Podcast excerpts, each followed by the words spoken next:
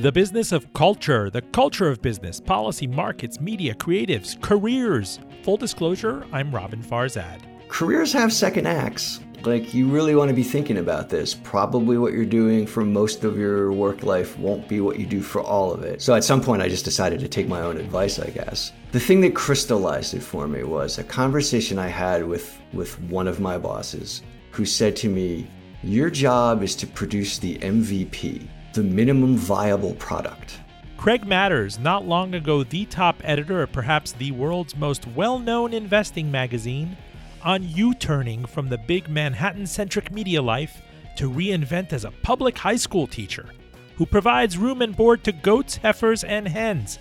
Yes, I believe that all checks out, or most of it. Uh, stay with us. This episode is made possible by the support of Salomon and Ludwin, a boutique wealth management firm dedicated to helping families make smart financial decisions. You worked hard and sacrificed to create and build wealth. They treat advice given to you with the respect your journey deserves. For over 30 years, Salomon and Ludwin has earned a reputation of trust and confidence, recognized by Barron's as a Hall of Fame advisor. More at salomonludwin.com. Full Disclosure Podcast to NPR, Spotify, and of course, Apple Podcasts. Follow, subscribe, and rate us at linkfulldradio.com. We are on all the social media channels at handle Full D Radio.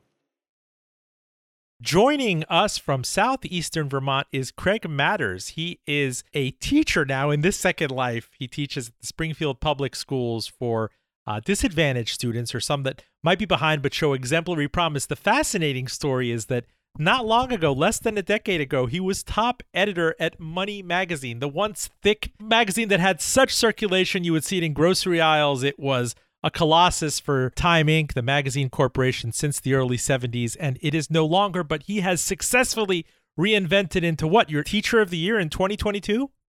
Thanks for uh, having me on, Roben, and reminding me how old I am. No, I mean this is this is amazing. Think about it. You're in Manhattan. You're working in Rockefeller Center back when monthly or bi monthly business magazines were all the rage. I mean, I worked for Smart Money at the turn of the century, which was a rival to Money Magazine, uh, the Wall Street Journal and Dow Jones rival. And now to think that none of them really exist, but that you went back, you found your vision quest and went back and became a teacher. And that is your true calling now. That just blew my mind. I had to have you on the show.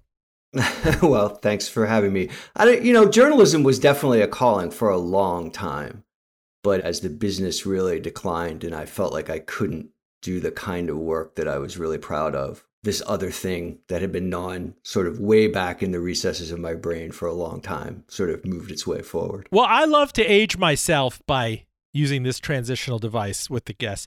Take me back to the turn of the century, where you were one of the founding editors of CNNMoney.com. Yeah. This is in the wake of the disastrous AOL Time Warner merger because Well, so it wasn't you know, so what I like to tell people is that the AOL Time Warner merger blew up 100 billion in shareholder value, but we got a good 30 million dollar business out of it in CNN Money. So yes, that was a, a, a merger of Money's website and CNN FN's website. People forget uh, CNN FN with Myron Kandel. The synergies were great under Time Warner, this media colossus, and the magazine empire. I wanted to work at Fortune so badly at the turn of the century. I came to New York and Justin Fox took me to the Judson Grill. And I just remember it was so breathless when, you know, AOL was coming together and the fat broadband pipes with CNN, and there was a CNN Money show, and there was a CNN People show, and there was a drink cart, even. I think it was the Sunset, the swan song for the Time Inc. drink cart where they would come around and close well, and drink, prepare you. It's like Mad Men. The drink cart predates even my time at timing. That was more of a 70s and 80s creature. But it's uh, so it's but. so storied. And I were, I remember saying, you know, I, I'm dreaming of writing for Fortune magazine. You get these luxurious somebody will send you to the Middle East to write about these, you know, hedge fund oil falconry people and all expense paid trip and everything, but I pick the worst possible time to go into magazine journalism because the internet was about to slurp its milkshake. Yeah, it was. It sort of happened in two in two gulps, if you will. Uh, you know, first there was 2000, but the magazine business kind of rebounded after that. Newspapers really started to decline because of the loss of classified ads. But the magazine business did well, then it kind of fell off again during the financial crisis. Then it rebounded again briefly up till about 2012. And from there, that was that was the beginning of the end. So Uh, both and then the end came pretty fast. Yeah, both money and smart money and some of the other personal. I mean, it, it's it's kind of old timey to think about it. A monthly personal finance magazine. I used to go.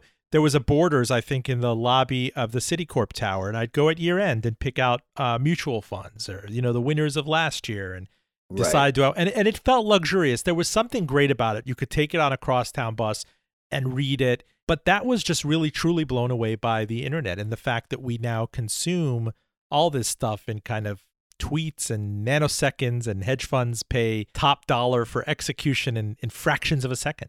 Right. And, it, I think, you know, the business changed so much. And the internet, you know, the material that first came out on the internet was good enough, right? It didn't have to be as good or as polished as what came out in a magazine, but it was good enough. And then increasingly it got better and better and better. And, you know, first the advertising migrated. The advertising actually migrated before the consumer did. Right. Uh, but it wasn't too long after that that the consumer migrated too. You were the top editor at Money Magazine between 2008 and 2015. I remember people telling me that this was a cash cow for the parent company, that that and People Magazine in the grocery aisle, there were impulse purchases. It would have a tremendous pass through rate, kind of the retirement issues, the stocks for the next 10 year type issues. Am I wrong in that? If you're exaggerating a little bit. So Time Inc. was a cash cow for Time Warner until eh, 2010, 2011. Hmm. Uh, money was never a huge cash cow. It was profitable, and at times it was very profitable. Like the margins were kind of crazy at times, but it was never, you know, in the scheme of things. I mean, People was not an 800 pound gorilla; it was a 2,800 pound gorilla. Sure. Uh, and so that was where, so it was People and Sports Illustrated and Time. It was the weeklies that really, really made the money. Uh, and the monthlies contributed their own, and then the and then the women's magazines, which became a you know a later thing at Time Inc. Those weren't the early things, but you know In Style and Real Simple, they had their moments too, where they also became huge cash cows. For a while, In Style was rivaling Vogue in pages, which was you know, Wow. unheard of. Craig, walk me through 2008 and the financial crisis because this is a true hinge moment for all of us. That you know, you read about Yeah. panics in the late 19th century and the early 20th century, but we were right there. Effectively, I don't know if if Money Magazine had moved yet, but it was a neighbor to Lehman Brothers, as was my magazine, Business Week. And, Correct. Yeah, you yeah. know, that we was- were on the other side. Yeah, we were on the other side. So, and at that point, I think I was at Fortune for most of the financial crisis. Hmm. I I had spent about a year in between stints at Money at Fortune, and so I was trying to sort of move Fortune's journalism onto the web, which was a, a difficult thing to do because of the such deep reporting that went into those kinds of stories and the amount of time that was taken to to sort of curate them. But that financial crisis was crazy. I just remember working day after day after day. I remember getting a call from a buddy of mine who ran a hedge fund a childhood friend, and I could hear the panic in his voice. And this was a guy who just he was completely immune to that sort of Mm. thing. But it really shook things up. You know, it probably in some ways changed some things for the better. At least what came out of that was for the better. But uh, going through it was pretty crazy. You know, I say in my recollection covering it, and I covered Wall Street for Business Week, which was nominally a rival magazine, but we were all kind of going down the tubes quickly. And our parent company, McGraw Hill, would cut us loose within a couple of years. Was um, you thought that if there was one moment in covering Wall Street and markets where people would be justified in going out with pitchforks and torches in the street, it might be this with TARP and the various bailouts and the asymmetry of in- income inequality, and then coming out of that, especially how income inequality only widened. I was surprised that much of the status quo persisted. I was surprised that, you know, the banks were recapitalized, they got to pay dividends back again. Uh, savings rates were suppressed. We had a long period of zero interest rate policy, and that sustained us into the next crisis, which was the pandemic. I think that the Wall Street status quo may have changed, but the crisis changed the political status quo. Mm. I don't know that you have the the Tea Party. I don't know that you have MAGA necessarily, if not for the financial crisis. It represented a real sort of Like, why are we paying attention to these institutions? Look at all they've done to us as opposed to for us. And I think it did change the body politic. There was a shift in kind of the message that could go out to people who were wronged. I, I read somewhere that there was one peculiar subprime mortgage that was subscribed to in the Midwest and the Rust Belt that could have been like the MAGA mortgage, you could have effectively called it, the, the grievance mortgage, because so many people felt screwed by it. Yeah, and I mean it happened a lot. It happened a lot in black neighborhoods as well. I mean Wells Fargo in I think probably about 2012 ended up settling cases where they had been going into churches and pitching subprime mortgages mm. uh, to people who actually would have qualified for regular mortgages. So a lot of that, I suppose, the absolute kind of I don't care, I can get away with it form of of Wall Street greed may have abated somewhat after the crisis. So you persisted at Money Magazine, and that's always been a pretty tortured. I would think that at Time Inc., which again was People Magazine, Money, Fortune, some other publications that have fallen by the wayside, it was not a priority for the parent company, which the gem, the bauble, was kind of HBO and monetizing that to a lesser extent CNN. Why did they have such a problem? In, in, and, and we'll leave it at this. Why did they have such a problem integrating online with print? I was always impressed that the there were fiefdoms, right, in different buildings that fortune yeah, writers didn't want to sully their hands on cnnmoney.com, which was a unified site. If from an outside perspective, you it wasn't exactly where you'd go for money magazine content. It was a mega portal. I mean, you helped catapult it from number 10 to number 1 to audience size in its category. And something like that you think would be hugely valuable, but it's never really been a priority to the parent company. Even today, amid all of CNN's problems for the parent, which is now Warner Brothers Discovery, they seem to short shrift CNN.com. Yeah, and even though CNN.com is still pretty profitable, but they want it to be ridiculously profitable. Hmm. Uh, and so it doesn't get the kinds of resources that it really could use to do as good of a job as it possibly could. I think it wasn't just about writers not wanting to write for the internet. I mean, there's a whole. I remember when Time Inc. finally sort of bit the dust in 16 or 17, I forget exactly what year it was, when it was sold to Meredith. The, I did a, an interview with the Columbia Journalism Review and I talked about the innovator's uh, dilemma which for your audience is a great management book uh, written by a Harvard professor named Clay Christensen. Clay Christensen.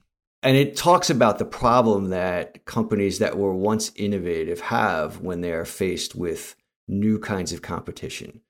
And the new kind of competition doesn't do the job as well as the old one, but it does it good enough and it starts to steal a little bit of market share and then it gets a little bit better and then it starts to steal a little more market share and then it starts to steal a little more market share. Meanwhile the behemoth is a behemoth and it's hard to turn around an ocean liner.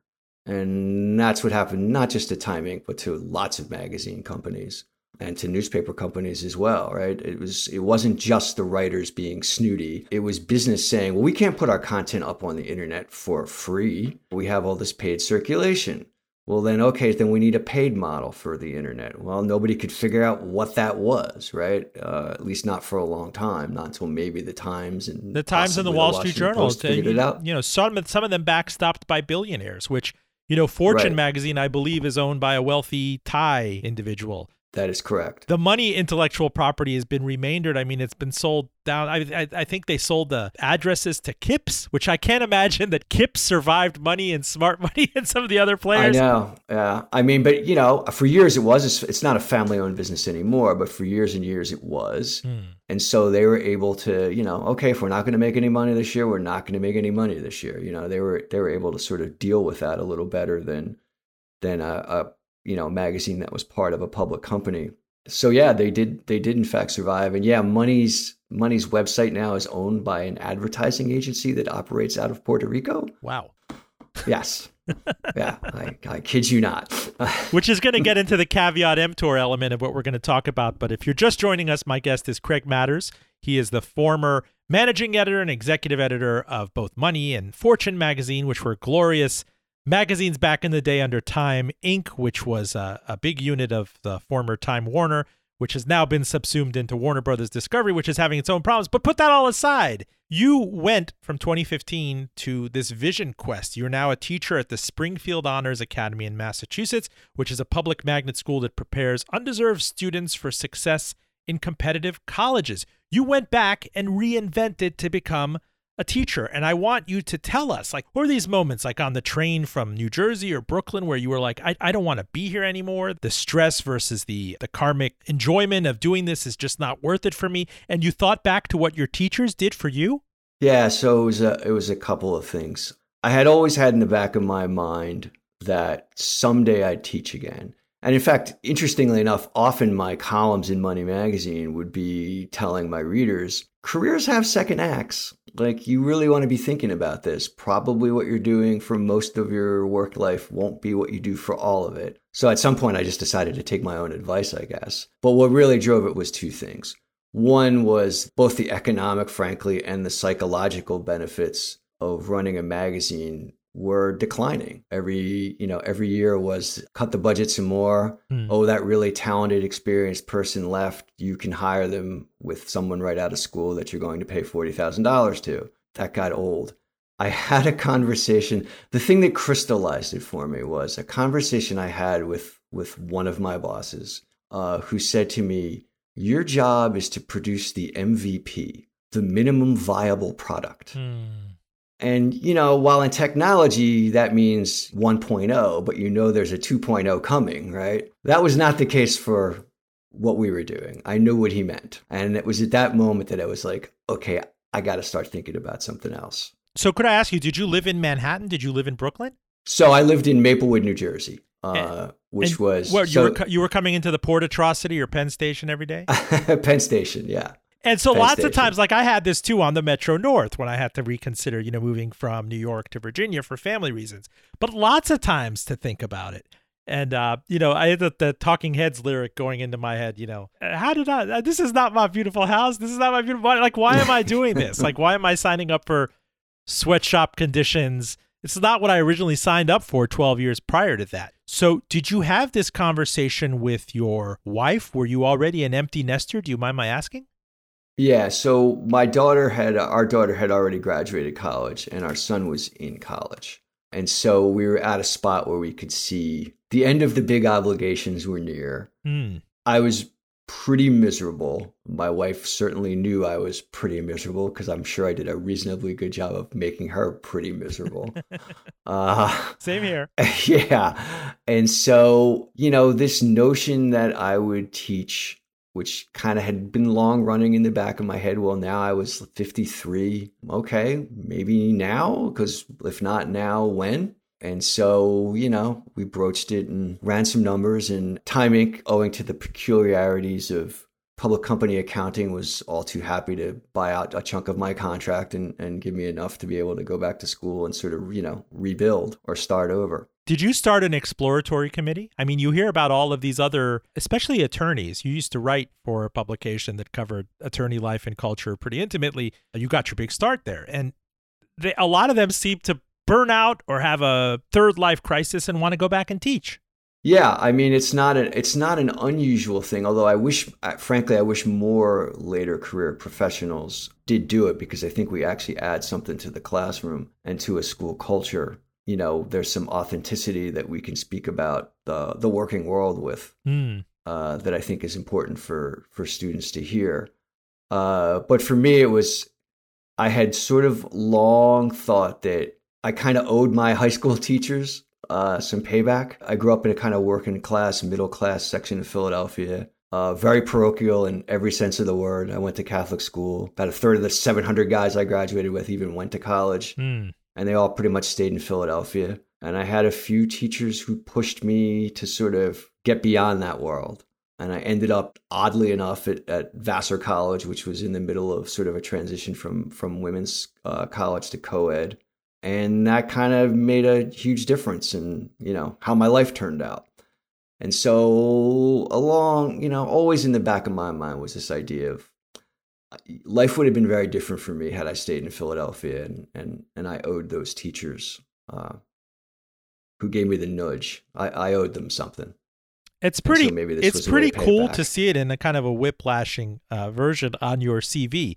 Uh, as, as 2015 was the last year that you were managing editor of Money. 2015 to 2016, intern, Franklin County Tech School, Turners Falls, Massachusetts. Tell me how that happened. Man, you want to talk about a comeuppance. Uh, so, one of the things you have to learn when you're going from being, you know, an, an editor and an executive to being a school teacher is no one has to listen to you. uh, and and that was a real sort of change. It was sort of like, oh, I don't. No one cares about my resume or no one cares about the title that I used to hold. Like, this is a completely new game. I'm starting over, and I really have to earn the respect of these kids from the ground up. They they don't know me from Adam, and nor do they care. You know, reminds uh, me of the Fixx lyric 40 years ago, "Saved by Zero. There's something wonderful about kind of getting dressed down to nothing. it was really humbling. I remember there was a day where I had to play a movie. My mentor teacher at the time was out of the classroom and I was fumbling with the technology. And like one of the kids looked at me and was like, Do you even know what you're doing? And I was like, God, only my own children speak to me that way. No one else speaks to me that way. but I had to sort of learn how to sort of deal with that. Uh, yeah, it was it was very humbling. You immediately go to the UMass Amherst Graduate School of Education right? It must be in whiplashing yes. format. You just up from New Jersey and go to Massachusetts. And then... So not so much. We had a uh, we had a, a cabin in Guilford, literally a log cabin in Guilford, Vermont. That was a vacation place. And so as I was sort of starting to look around, thinking about how was I going to make this move, uh, I actually went down to UMass and I, I, you know, talked to the head of the the dean of the School of Education at the time, and she was the one who told me, "Oh, we have this program for second career folks. You know, you it's an intensive program, but you finish your master's in you know 14 months as opposed to two years, and you're teaching the whole time." And so my wife and I made the decision. Okay, this is what we'll do. I'll you know I'll live in the cabin for nine months. Uh, There's almost something Thor- Thoreauvian about it. Uh, very, very much so. And I mean, it literally was a log cabin, uh, mostly heated by a wood stove. Uh, my neighbors were cows. It was very different. It was very different. But it, you know, it did let me, I needed to decompress. I mean, I was really, the stress of trying to do well and do good uh, in the magazine industry had really sort of, you know, taken its toll on me. And so throwing myself into something else and then throwing myself into it in this, you know, incredibly bucolic environment was, was definitely good for the soul. But Craig, definitely not one of those tropes we'd see in the notorious retire rich, retire early issues, which I couldn't stand. They decide every year, like my editors would, I'd be like, oh, at least do something that's not so mercenary that shows a couple on the beach with the right contours and paintbrush. Oh, don't or don't even get into that territory of open a B&B or an omelet thing. I mean, this is definitely right sizing your cost structure. So that's the other thing that teaching's allowed me to do. It's allowed me to pay back for the sins that I committed as the editor of a service magazine. Yes. But the idea that you're going to do a second thing and that you will have to right size your costs, uh, that was part and parcel of, of advice that we gave. It's not many people who can go from highly successful career number one and you know make the same kind of money in career number two. That just doesn't generally happen. But it was a big yeah it was a big shift. Thank you honey. It, it was a big shift in our in our standard of living for sure. Full disclosure do stay with us Full disclosure podcast to NPR, Spotify, all fine podcatchers, including and especially Apple Podcasts. The link, please subscribe and tell your auntie, is fulldradio.com. We are on NPR member station WVTF, Radio IQ, NPR, celebrating 50 years on the air. You can catch us in Asheville, North Carolina on WPVM. We're out west in Ventura County on KPPQ. Holler if you too would like us on your air. My DMs, alas, are always open. If you are just joining us, my guest is Craig Matters. He's a teacher and curriculum developer at Springfield Honors Academy in Massachusetts. He's joining us from his uh, humble abode in southeastern Vermont, where he and his wife help discarded farm animals. What you can't make up is that Craig Matters was at the very top of financial magazinedom uh, less than 10 years ago as managing editor of Money Magazine, the late great Money Magazine. And at the turn of the century, he helped sculpt CNN Money and now he is a teacher of the year type. Am I right in Springfield, Mass? Which, to be honest, I've uh, yeah, I wrote a book on organized crime. I, I I knew there was a Springfield mafia. There is a Springfield mob. There's a pretty good podcast about it, actually. Wow. Uh, how did you find Springfield? How did Springfield find you? So that year was a true immersive experience at UMass Amherst. I see that you stopped right. off in Newark along the way. So so Maplewood, where I where I lived and where you know, where we lived and where our kids grew up, is only 20 minutes from Newark. And so as I was leaving the grad school program and thinking about, well, where do I really want to teach? I felt like as long as I was going to give up my old lifestyle, I didn't really want to go just teach in, you know, a well off suburban school district someplace. That didn't really seem to be the point. And so I started interviewing for jobs in cities, and there are a couple of really good uh, charter networks in Newark uh, where I interviewed, and I ended up I ended up at one of them at a place called North Star Academy, and I taught there for three years. So while we so before you know I basically moved out of the cabin and back to our suburban home, uh, and then I taught in Newark for three years, and that was kind of where I really learned how to teach. I had some I had an incredibly good mentor teacher there, uh, and charter schools though they certainly have their issues good ones like the one that I worked at really did have systems in place that allowed you to kind of learn the basics and develop your kind of your own voice as you went along. And so having done that for 3 years, now we're really thinking, okay, do we want to stay here? And by this time now the kids are gone and they're not coming back. And New Jersey property taxes are insane. Uh, and so we're thinking like, do we really want to keep doing this or do we want to do something else? But time out, good prof why is it that I again going back to tropes? Why is it that I always see I I see Edward James Olmos standing and delivering. I hear the late Coolio and that other thing that he was part of. I don't know Michelle Pfeiffer, who else was in the right. thing. And, and I'm also thinking of that season of The Wire. Right, these these things have been made notorious in pop culture. Kind of hard scrabble. The well-meaning teacher coming in and getting laughed at the first day. What was that first day? That first week like? So in Newark, I was probably more afraid of the principal than I was the students. The principal was really tough. Uh, I mean, he was a great principal, real force of nature. But by that point, I'd already taught for a year. Uh, so I wasn't that, you know, I wasn't that kind of wigged out. What were you uh, teaching initially? Were you teaching, were you teaching English? Yeah. So my first year there, I taught just English to 10th grade. And then at the end of the first year, because it turned out I had the guts to come back for the second year, and because I was doing an okay job, I said, look, I could develop a journalism and media literacy program for you. And they said, yeah, go ahead, do that. And so I did that my second and third years in Newark. And then at the point where we decided, you know what, we're ready to leave, we're ready to, to move to Vermont, uh, you know, I just kind of took that curriculum you know, with me to my new position. I would say, as a postscript, you let this pilot, this investigative journalism pilot, uh, while while you were at Newark, for students with staff editors at ProPublica that you were focusing on the worst maintained public housing development.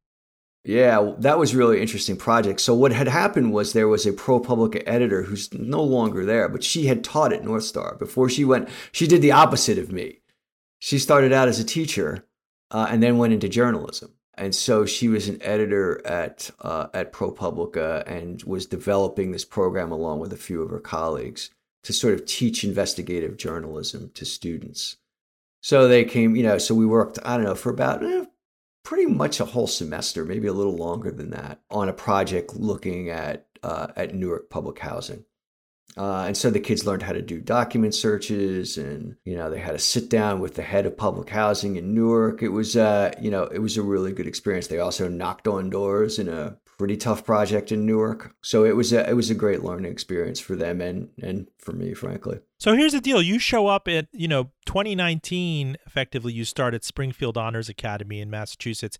Did you have any idea? None of us did that this uh, once in a century type cataclysm, the pandemic was coming down the pike. I mean, all of us remember where we were when the NBA canceled the season.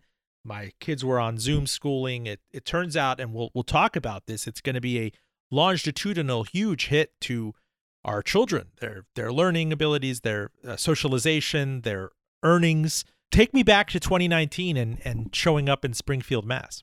Right. So I ended up in Springfield because having taught in Newark for three years, I was kind of spoiled. I really wanted to stay in urban ed. I liked the stakes. I liked. Uh, it turned out I think I was pretty good at it. I really felt like it was something really worthwhile to do. So basically, I was just applying for jobs in Springfield and another old uh, industrial city in, in that part of Massachusetts. Do you mind my asking what your wife was doing at the time in the tri-state area? I mean, what what she would have to transition from? Yeah, so she had a, a reasonably successful dog training business at that point. So she had been a journalist too, mm. uh, but never, I never really had the you know the passion for it that I did. And so she stayed home with the kids for a little for a few years and when she decided to go back to work, she said, I really want to do something with animals. And so she started out as an intern at the local zoo. Then she worked her way and got certified as a dog trainer. Then she went to Hunter College in New York, got her master's degree in animal behavior and conservation. Mm. And so she had to transition her business up here, which she's done, you know, she's done a good job of and, and has changed it some so that she doesn't just train animals anymore. She also trains other trainers. You know, all these animals that we have around here are other trainers love to come to work with them because they get bored working with just with just canines. So that was that was her transition was to basically take this business which she had, you know, finally gotten to a spot that was in pretty good shape uh, and having to transition it again to Vermont.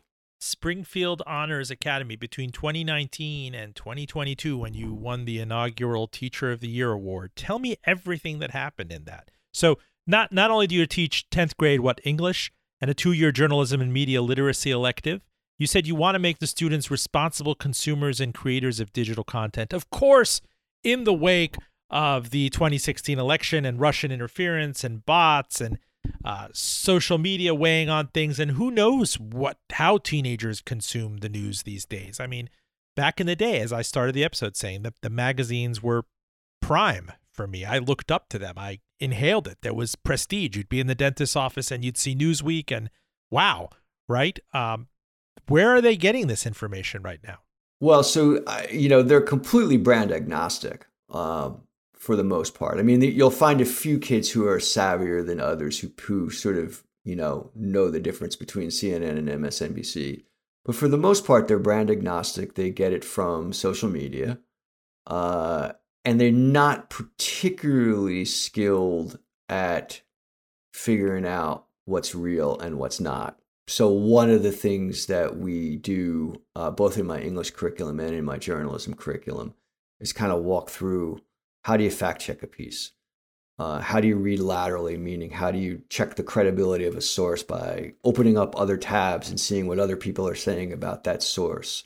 Uh, how do you know when to how do you know when to be suspicious of something? What's it doing to you emotionally? Is it making you crazy? Hmm, then probably you need to think about it. So all these kinds of lessons that adults could learn to use as well are part of the journalism curriculum.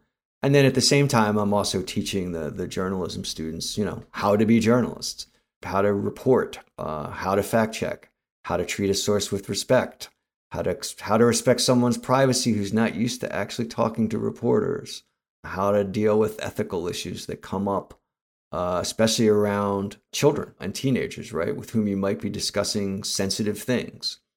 So there are lots of lessons uh, you know, that, that are sort of traditional journalism in a way that can also, I don't expect very many of them, if any of them, to ever become journalists, but they will become influencers of one kind or another. They will become marketers.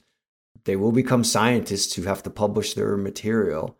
And I want them to sort of A, know how to do it well, and B, know how to do it uh, responsibly. You know, Craig, I talk with my middle schooler all the time as I drop him off at school in the mornings and I try to get him to listen to NPR to separate what they taught me in 10th grade as propaganda versus having a good casting a wide net enough to read a cross section of sources, not to just describe it to the op ed section or to say, you know, Fox News told me this or I saw it on the New York Post.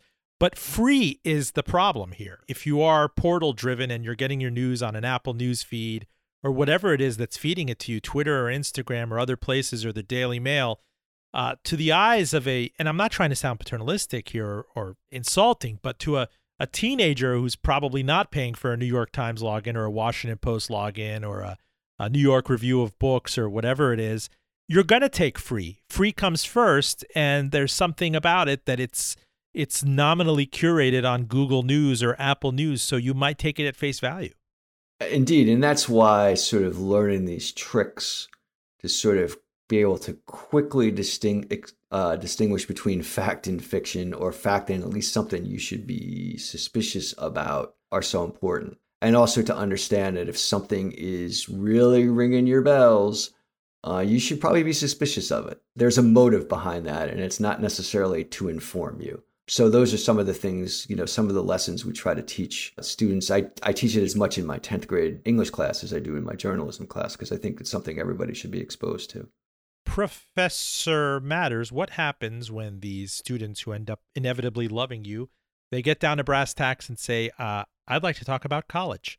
There's uh, no shortage of consternation. I still have nightmares. I'm 25 years removed from college graduation, and the, the sense of kind of doom, do or die, get into this school or else your life is over, it still haunts me. I mean, I don't mean to make this a therapy session, but I, I have many unresolved issues from high school. It doesn't have to be like this. And this is a fresh conversation now in the wake of the Supreme Court striking down college affirmative action. A lot of people are rethinking well, do I want to go for the selective schools? There used to be things in Money magazines, in Business Week, and other places that you could get a great state school or public type Ivy education. How do you even begin that conversation? How do you even start to crack that egg with a student who trusts you, wants to be vulnerable with you. Yeah, and it's it's complicated. I mean, and so in our school, probably about two thirds of the students would be first gen. So you know, most of them don't have parents to have that that conversation with. So we're increasingly finding that we actually have to have the conversation both with the parents and with the kids. And I think our thinking has been we've done an okay but not a great job at that conversation and we're actually ramping up more sort of college prep, even at the even in freshman year, not to get them ready for the SATs, God forbid, but just to get them sort of thinking about college and understanding what's out there. A lot of students, especially first gen students, they know there's a Yale and they know there's a community college and they don't actually know that there's anything in between.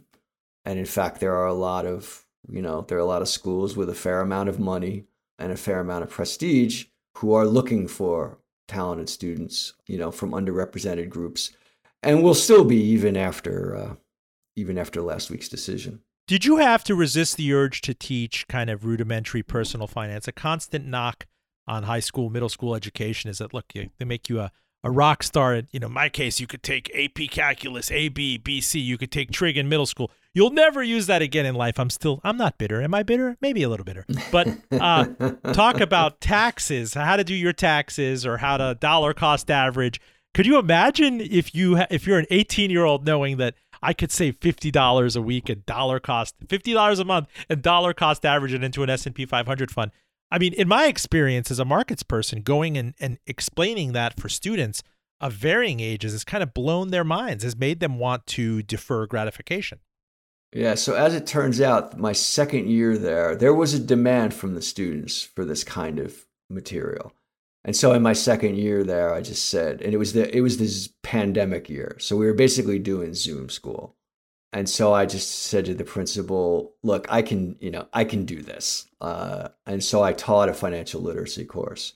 And now we've actually incorporated, I don't teach it anymore. A math teacher teaches it. We've actually incorporated that into the into the curriculum. Uh, you know, and it's proven to be pretty popular. I mean, kids do need to understand this stuff. And in fact, if they understand it before they start filling out their financial aid forms in their senior year of high school, if they're exposed to it a little sooner than that, they're going to be a little less panicked about that about that process because they'll understand a little bit more about college loans and how they work. Uh, one of the things we actually have to overcome is the reticence to take on any debt. Uh, students and their families hear debt, they immediately think, oh my God, this is something I'm never going to get out of and they think it's life changing. But there's a pretty big difference, obviously, between taking on $100,000 in debt to go to an undergraduate institution and taking on $30,000 in debt, right? But that's asking uh, a lot. If a lot of these guys are first gen college students and then they're, you know, you're, you're, I mean, they might understand summer jobs. They might understand. I remember my contemporaries. There were some that never had the parents that pulled them aside to say that. There was one guy who worked at the Winn Dixie grocery store in South Florida. was a brilliant math student, a physics student. I'm not going to say his name. He got into Harvard, but his parents said you're responsible for your own payment. He ended up going to Florida State University. I don't think his, right. uh, you know, to go on an in-state kind of governor's scholarship thing, there was no shame in that but certainly it would cleave between the privileged and the non-privileged. And I, uh, right, especially now that debt, the story of debt is in sharp relief with the up oh, the Supreme Court not only knocking yeah. down college affirmative action, but canceling the cancellation of student debt by the Biden administration. How do you even get into that conversation with people? I seem to I see people now, my contemporaries in their mid 40s, that still have strained relationships with debt that are a function of decisions they made when they were 18 or 23.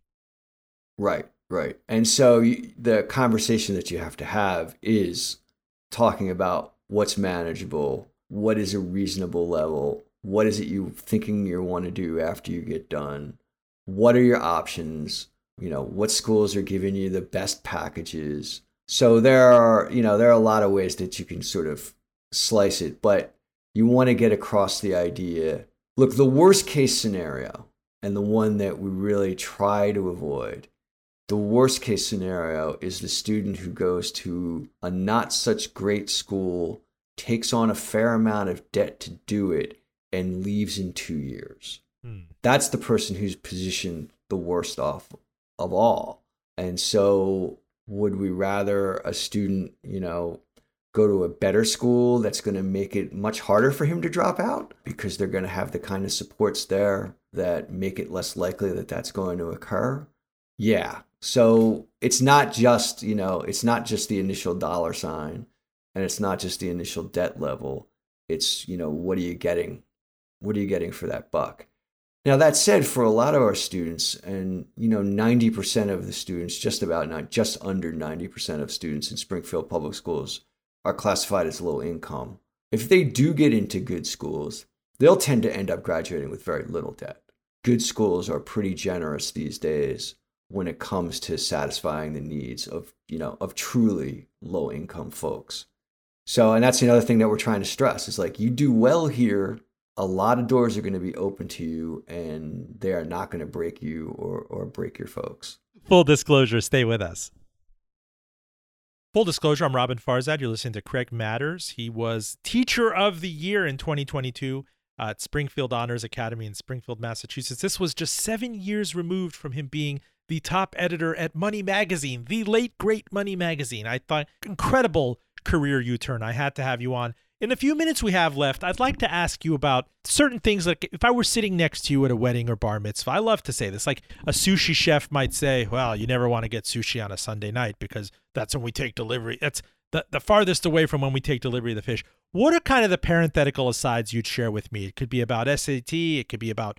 motivation, that the things you wish other people knew about the inside world of, of high school education and public education, especially for the disadvantaged? I think that uh, one of the things that we're still wrestling with is student mental health after the pandemic. It affected students in really profound ways. And I think it affected low income students in big cities where Zoom school tended to be the way of life for well over a year it affected them really severely. And it's just like this year we could start to see them improving some. But whenever, I guess one thing I'd say to a parent is if, if your school board ever talk, started talking about cutting counseling positions, tell them no. That the kids really do need that uh, need that help to sort of get through this difficult time. It's not cliche to say that we are in a true mental health epidemic. I mean, the Surgeon General has chimed in on this after all. It's you talk to parents, you can't find a counselor. There's a shortage of practitioners out there. Uh, the schools are complaining. A lot of this stuff is still, even the counseling is done over Zoom. And there's a deficit in that, to say nothing of math skills and critical thinking skills and the standardized test scores that are trickling in. Yeah, I, I, I that's all. That's all quite true. And Yet there's still pressure on districts about, well, how many counselors do you have? Like those counselors are there for a reason. Not only do they help those individual students who are in need, they also help everybody else be able to learn. If too many students are having too much difficulty uh, sort of being in the classroom, that does not create a great environment for everybody else. So they not only help the students they're helping, they, they help uh, they help everyone. So that's one thing I guess I would urge people to sort of think about when they think about the expense of uh, of public school and, and what's all this mental health stuff. It's not stuff. It's a real issue that that needs to be uh, that needs to be addressed. Are we seeing the true sunsetting of the era of the SAT, which obviously has been pilloried because you can prepare for it and it cleaves very closely to how wealthy you are and the the cram sessions you could take after school and what your parents can pay. I think that uh, in some ways, actually, the the court's ruling, you know, striking down affirmative action may may hasten its demise because it is a no matter how hard you work it, there's no question it favors people who are well off, who, like you said, can afford all those extra tutoring sessions after school, as opposed to you know going to work their jobs that they need to work to help contribute to the welfare of the family. We do we do SAT instruction at our school, and and basically what we tell the kids is, look, if you do well in this, it's going to give you an edge over another candidate who looks just like you uh, in terms of resume and grades and extracurriculars. And so there's a reason to to try to do you know well on this test. But I do think one of the ways colleges will probably kind of push back against the affirmative action ruling is to kind of do away with the or at least make it more and more schools will make it optional and, and keep it that way right it became optional during the pandemic i think there's a pretty good chance that it'll it'll stay optional and you might see a few more big institutions like california doesn't even look at test scores anymore right you know would it surprise me if say a state like north carolina or michigan uh, adopted the same policy with regard to its you know its flagship schools and its other schools? Eh, probably not. I, I could see that you know as one way to kind of you know level that that playing field. If you could go back in the couple minutes we have left with you and and remember talking to people who would come in and profile companies and the business model and you know all this worshiping at the altar of Jack Welch and GE back in the day and Intel and Dell and the business models. There's something definitely wrong with the business model of public schooling in the United States, where you can go from a district with high property values and an embarrassment of riches to some that, you know, frankly, here in Richmond, you could have absolutely sharp relief the haves and the have nots, the full legacy of segregation versus people in moneyed white districts with high property values who have practically private school caliber public school education. What else in the United States is kind of pegged to that? That, you know, you talk about equal opportunity and equality of outcomes, but it can't be that way. I'm thinking it must be an especially sharp relief for you being in a in a rundown area where so many students are underprivileged and they don't come from college educated backgrounds or they'd be the first in their family to go to college. How would you critique it as the business journalist going back to your past life?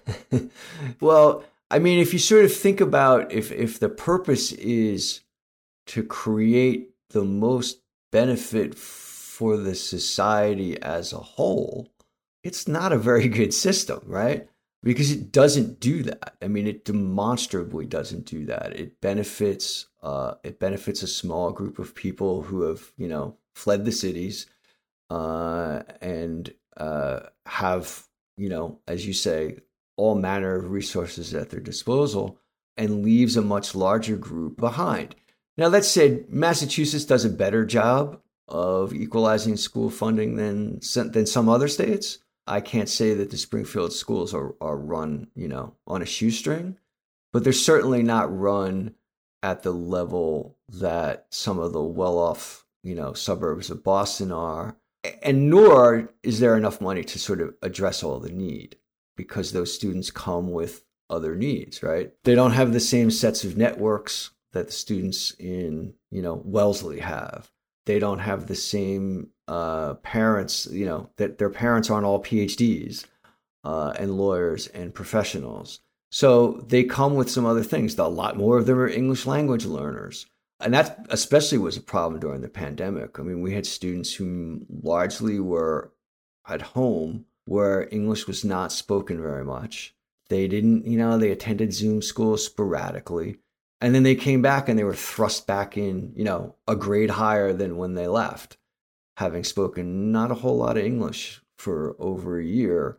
Okay, well, what are we doing to help them? Like, where are the resources to sort of recognize that that's an issue and that if we don't address these, the disparity in input, the disparity in output is not going to help the society as a whole. But, you know, I sound more like a socialist there than a Jack Welch worshiping capitalist, but well, you have a little uh, cabin in Vermont with various goats, and like I mean, could, you could do, you could be doing worse. But uh, hopefully, you know Bernie Sanders. Craig Matters, I love your bio. Again, to remind people, in the span of less than seven years, you went from being the top editor at Money Magazine, the enormous, uh, storied Money Magazine, to being Teacher of the Year in 2022 at Springfield Honors Academy in Springfield, Mass. It's a public magnet school that prepares underserved students for success in competitive colleges. Sir, uh, keep on keeping on, and you are welcome back anytime. Oh, thanks for having me. Full disclosure reminder that if you are listening to us on the radio, note that while we often have to cut for broadcast time, the entirety of every interview we do is available on podcast at NPR, Spotify, and on Apple. The link is fulldradio.com. Again, fulldradio.com.